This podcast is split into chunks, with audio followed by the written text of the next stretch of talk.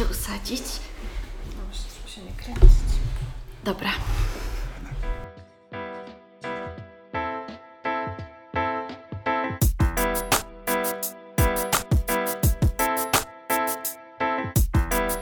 Cześć Gosia, jak dzisiaj spałaś? Całkiem dobrze, a Ty? Ja też, dzięki. Super. Chciałyśmy dzisiaj porozmawiać o bardzo ważnym temacie, jednym z najważniejszych e, filarów w trosce o nasze zdrowie. Są takie trzy filary najważniejsze. Jest to sen, aktywność fizyczna i zdrowe odżywianie. Często mówimy, mówi się ogólnie o zdrowej, zdrowym odżywianiu i aktywności fizycznej, jakie to one są ważne i czemu są takie ważne, jak się do nich odpowiednio stosować. Natomiast już sen jest tak trochę pomijany.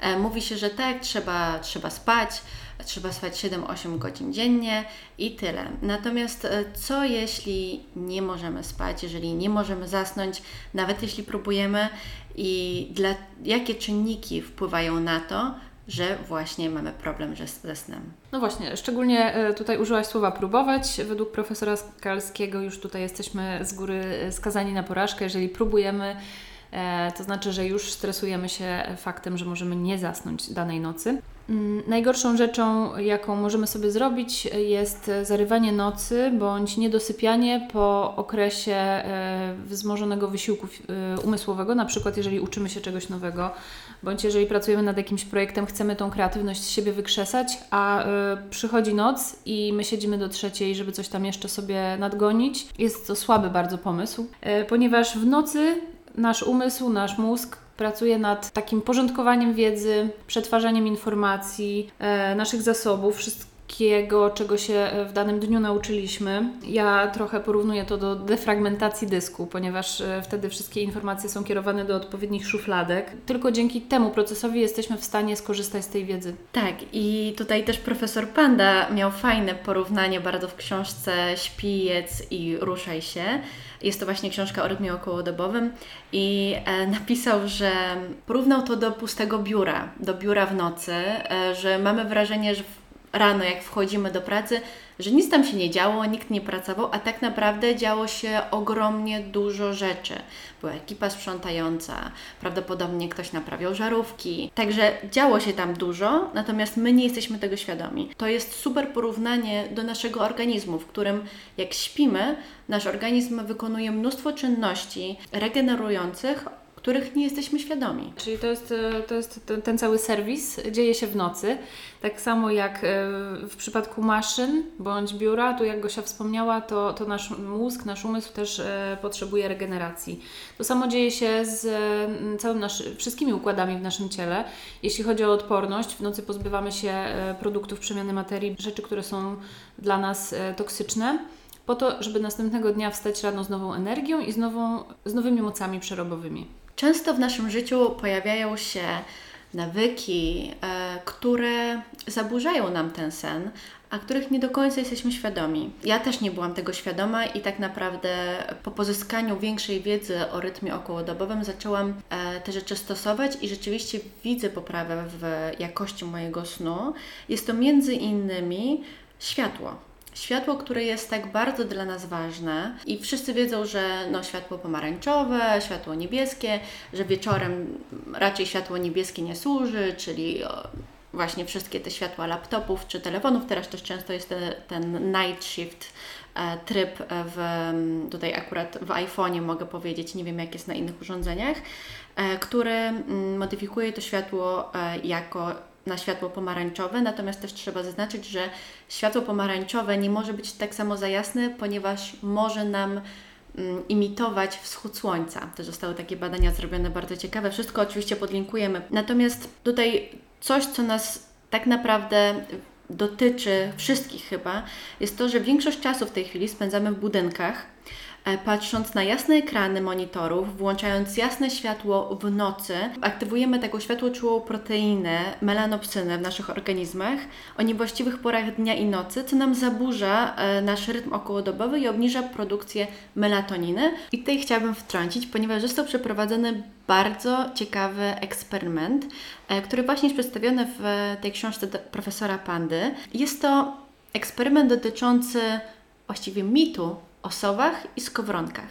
Mówi się, że ludzie się dzielą na sowy i skowronki, czyli sowy, które chodzą spać późno i wstają późno, i skowronki, którzy, które chodzą spać wcześnie i wstają wcześnie. I właśnie w tym eksperymencie zbadano grupę tak zwanych sów, e, które, właśnie ludzi, którzy uznawali się za sowy i przez próbki śliny zbadano, kiedy mają największe stężenia melatoniny w organizmie. I rzeczywiście ta melatonina u nich zaczynała się wytwarzać koło 22, natomiast e, ten taki najwyższy jej poziom był koło godziny 12. Zabrano ich na obóz w plenerze pod namiotem.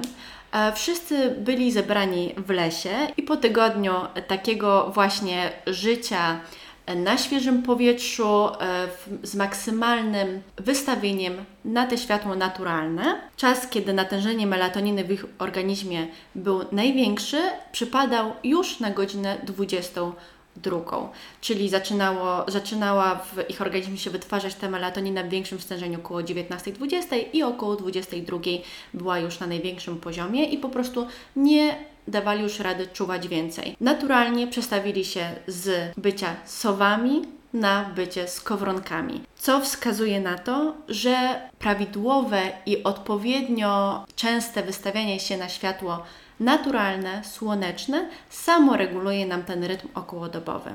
Zostało to też zauważone po tygodniu, ponieważ, jak mówi profesor Panda, jest to czas, jakiego nasz, nasz organizm potrzebuje na przestawienie się. Także wydaje mi się, że to był bardzo ciekawy eksperyment. Także tutaj trochę obalałem mitosowach i skowronkach. Tak, to jest, no, to jest dość kontrowersyjna kwestia. Mm, e, część naukowców spiera się, czy faktycznie mamy te, te, te e, chronotypy. Jest też teoria, która głosi, że takie chronotypy są aż cztery. Co ja mogę powiedzieć? Na pewno jestem skowronkiem, nie sową. Jeżeli e, istnieje taki podział, to, to na pewno nie jestem sową. No według profesora Pandy to, to na pewno lepiej. No jeżeli z punktu widzenia kreatywności znowu, to na pewno lepiej. A czemu? E, ponieważ po przebudzeniu, a właściwie rano po prostu, e, po takiej dobrej regeneracji sennej, e, mamy, mm, to jest zbadane, je, przypada ten czas, kiedy jesteśmy najbardziej e, zdolni, produktywni i kreatywni, jeżeli chodzi o e, zdolności umysłowe. E, ten czas trwa zazwyczaj do około 11-12 południe i później już e, mamy tylko spadki. Także jeżeli musimy pracować intensywnie umysłowo, to najlepiej nie zostawiać sobie tego na popołudnie. Najlepiej nie zajmować się od rana rzeczami, które nie wymagają od nas za wiele. Jeszcze co ciekawe, większość z nas ma taki tryb, że w tygodniu wstajemy rano do pracy, w związku z tym też wcześniej kładziemy się spać, natomiast w weekendy pozwalamy sobie na późne chodzenie spać, wiadomo, spotkanie ze znajomymi, imprezy i późno też wstajemy. Tutaj profesor Panda nazywa to społecznym jetlagiem, e, kiedy właśnie w weekendy chodzimy spać później niż zwykle. No i hmm. mówi, jakie to jest właśnie szkodliwe dla naszego organizmu. I próbujemy odsypiać w weekendy, co też jest już potwierdzone i zbadane, że nie ma czegoś takiego. Nie jesteśmy w stanie niczego odespać. Po prostu, jeżeli nie śpimy regularnie i zdrowo, to, to w weekend to, że pośpimy do 11 nic nam nie da. No tak, tak jak nie możemy się najeść na zapas, tak samo nie możemy się naspać mhm. na zapas. No cóż, co w takim razie zrobić? Jak, może zacznijmy od tego, jak zaaranżować naszą, naszą sypialnię, aby spało nam się jak najlepiej, aby ten nasz sen był jak najbardziej efektywny.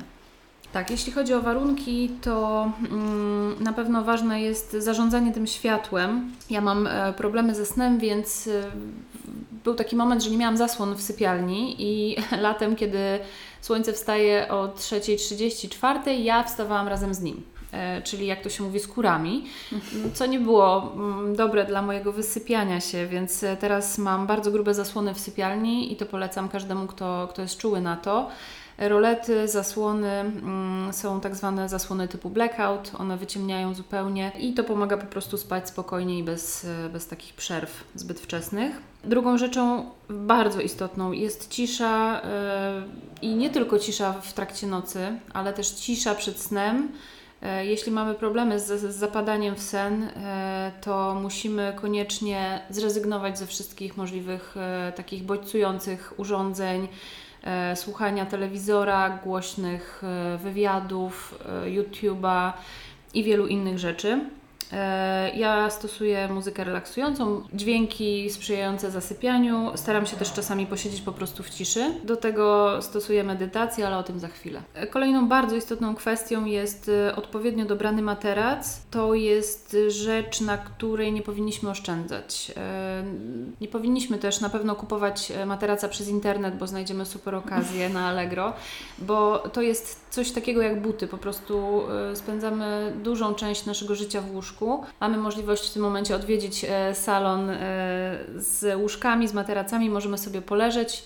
Możemy sobie wypróbować e, taki materac i to jest jak najbardziej wskazane. Ważna rzecz jest też taka, jeżeli śpimy z partnerem w łóżku, często jest tak, że po prostu wagowo bardzo się różnimy i powinniśmy zwrócić na to uwagę, że jeżeli jest sporo kilogramów różnicy między nami, to materac musi być też dostosowany, podzielony na strefy, bo po prostu E, jeśli ktoś jest od nas cięższy, będzie nam, będzie powodował, że my się będziemy zsuwać. Dodatkowo mam materac, e, który w środku e, ma lawendę. To akurat jest taki bajer, ale, ale bardzo przyjemny. Po prostu lawenda wprowadza nas w taki relaksujący nastrój, działa relaksująco jak aromaterapia, także to, to polecam też od siebie. No, nawet nie wiedziałam, że coś takiego istnieje, a naprawdę fajnie ja stosuję często olejki eteryczne E, przed snem. Mhm. Też właśnie, żeby się trochę uspokoić i no jest to dla mnie taki bardzo, bardzo fajny, przyjemny rytuał, ale o rytuałach zaraz jeszcze chciałam powiedzieć o jedzeniu. Ponieważ często wracając z pracy, często wracamy późno do domu, najadamy się za cały dzień i idziemy spać, co też, mimo że zaśniemy, bo zaśniemy bardzo łatwo po takim sytym posiłku, jak nasza jakość snu spada, możemy się wybudzać w nocy, nawet o tym nie wiedząc, i wtedy potrzebujemy dużo więcej tego snu, żeby się tak naprawdę zregenerować, więc na to też warto zwrócić uwagę, żeby odpowiednio wcześnie przestać jeść. Co najmniej jakieś 3-4 godziny przed snem. Wtedy nasz organizm przetrawi mniej więcej na tyle, ile musi to, co mamy w żołądku i skupi się na innych procesach, które powinny zachodzić podczas snu. Już wracając do e, rytuałów, ponieważ tutaj e, jestem ciekawa, Ty zawsze miałaś problemy ze snem, e, często o tym rozmawiałyśmy i zastanawiam się, czy wprowadziłaś w swoje życie w końcu jakieś takie bardziej regularne rytuały, czy może jest coś, co absolutnie przestałaś robić przed snem? Tak, to na pewno. Yy, I dla mnie tu wspomniałaś o aromaterapii. Ja też stosuję aromaterapię. Po kąpieli zawsze, yy, ponieważ mam też suchą skórę, to stosuję yy, pachnące balsamy, olejki do twarzy, ale też świece.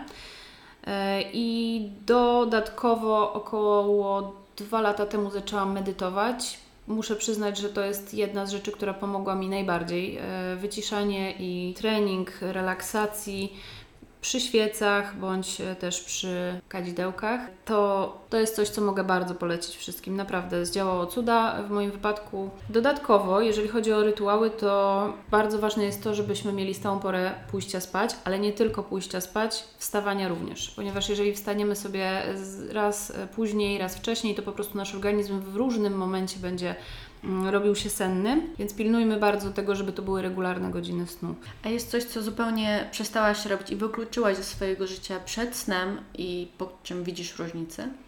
E, na pewno przed snem e, zrezygnowałam z nauki. Kiedyś miałam w zwyczaju uczyć się języków, bądź tam jeszcze sobie powtarzać materiał, e, który, który w trakcie dnia przerabiałam, szczególnie na studiach. W którymś momencie postanowiłam, że od któregoś momentu wieczorem jest tylko już czas na sen, na zapadanie w sen, na takie mm, tworzenie atmosfery sennej, więc na pewno odrzuciłam wszystkie y, rzeczy związane z nauką, wszystkie filmiki na YouTubie, ponieważ to jest duże źródło bodźców, dźwięki i, i jeszcze jakieś nowe informacje, którymi jesteśmy bombardowani więc tego na pewno nie robię. Ostatnio też przestałam czytać przed snem, ponieważ e, po prostu coraz lepiej mi się śpi i, i, i, nawet jeżeli zaczynam czytać, to czytam dwie strony i śpię.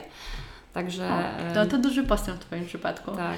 Ale też a propos tych bodźców, tutaj też chciałam wspomnieć, że rozmowy przez komunikatory ze znajomymi, które często właśnie prowadzimy wieczorem, wiadomo, wszyscy po pracy, po, po studiach i wtedy mają czas. Natomiast ja widzę po sobie, jak bardzo to mnie wybudza, bo jednak ta rozmowa wymaga mojej uwagi, e, jestem, jestem sama nią zainteresowana, rozmawiam z moimi przyjaciółmi, z mm, moimi znajomymi, jestem zainteresowana tymi tematami, e, natomiast to mnie kompletnie wybudza. E, też rozmawiam przez telefon, w związku z tym jest to jasne światło, mimo że staram się go przyciemniać, to jednak też nie jest to dla nas bardzo korzystne. No tak, bo nas zaczynamy po prostu przetwarzać informacje. Ktoś nas o coś zapyta, ktoś coś podrzuci jakiś pomysł i automatycznie zaczynamy nad tym pracować. Nasz mózg przecież nie, nie jest w spoczynku, tylko sobie pracuje nad tym. To samo z mailami. E, zapomniałam dodać, że na pewno nie sprawdzam maili już przed snem. E, po prostu nie ma to żadnego sensu, bo ani nie zrobię nic, nawet jeżeli dostanę złą wiadomość bądź prośbę o jakąś tam reakcję, to na pewno wieczorem e, nie dam rady tego zrobić, a tylko się niepotrzebnie zdenerwuję i po prostu dam taki sygnał umysłowi do, myślenia nad rozwiązaniem, więc tego też nie robimy. Ja w ogóle mam wyłączone, co zawsze podkreślam, powiadomienia z komunikatorów, także jeżeli wejdę to tylko dlatego, że ja chcę tam wejść i coś sprawdzić, ale nie ma tak, że ktoś mnie zaskakuje o dziewiątej i jakby rozpoczyna żywą konwersację, a ja wtedy reaguję na każdy, każde bipnięcie telefonu. Tak, no to, to spotyka się e, z dużą niechęcią wśród znajomych, e, natomiast e, no cóż, coś za coś. Ja też staram się właśnie mm, spokojniej żyć. Zawsze te powiadomienia z telefonu. Ja po prostu leciałam do tego telefonu i się denerwowałam, e, a w sumie po co mi to? Mamy też coś takiego jak taki, nie wiem, syndrom czy zjawisko, jak e, poczucie straty, że e, po prostu jeżeli widzimy, że jest jakieś powiadomienie i ktoś coś napisał, to będzie nas nurtować, co tam się wydarzyło. Tak, także nawet jeżeli przed snem nie zdecydujemy się otworzyć tego powiadomienia, i zobaczyć, to, no, to i tak będziemy będzie, o tym myśleć. Tak, będzie nas to nurtować. Dlatego lepiej po prostu nie mieć i ja y, uważam, że powinniśmy my mieć te urządzenia, a nie one nie zarządzają, one nie powinny one zarządzać naszym czasem, tylko y, my mamy je po to, żeby nam coś ułatwiły. Tak, i myślę, że to jest w ogóle temat na e, inny podcast, bo jest to mhm. bardzo długi temat i bardzo ciekawy. Tutaj różne są opinie, e, różne są badania na ten temat, także bardzo chętnie też o tym porozmawiamy i też chętnie porozmawiamy z Wami. Natomiast wracając do snu, mhm. E, spytałam się o te rytuały, ponieważ tutaj wiem, że Wiele osób poleca posiadanie takiego rytuału, który zawsze się robi przed snem. Na przykład jest to właśnie czytanie książki, że zawsze się kładziesz do łóżka i przed snem czytasz książkę. E, to też jest bodziec, więc e, to też trochę wszystko idzie w sprzeczność, natomiast e, to jest coś, co nasz mózg kojarzy ze snem. Tutaj dużo nie wyniesiemy z książki, za to będzie to, to bodziec, e, taki sygnał dla naszego mózgu, że w tej chwili jest pora spać. Tak, to jest taki wyzwalacz, e, który jakby, tak jak mycie zębów, e, oznacza, że idziemy powoli spać. Tak samo właśnie czytanie książki i wszystkie te inne rytuały, które idą za nim. Tak. Ja na przykład mam taki rytuał, staram się go stosować, nie zawsze mam czas, ale staram się rzeczywiście, żeby to było prawie codziennie. Staram się zrobić e, dosyć taką uważną pielęgnację twarzy wieczorem. E, nie musi być ona długa, ale musi być uważna. E, nie mam wtedy przy sobie telefonu w łazience, nic mnie nie rozprasza.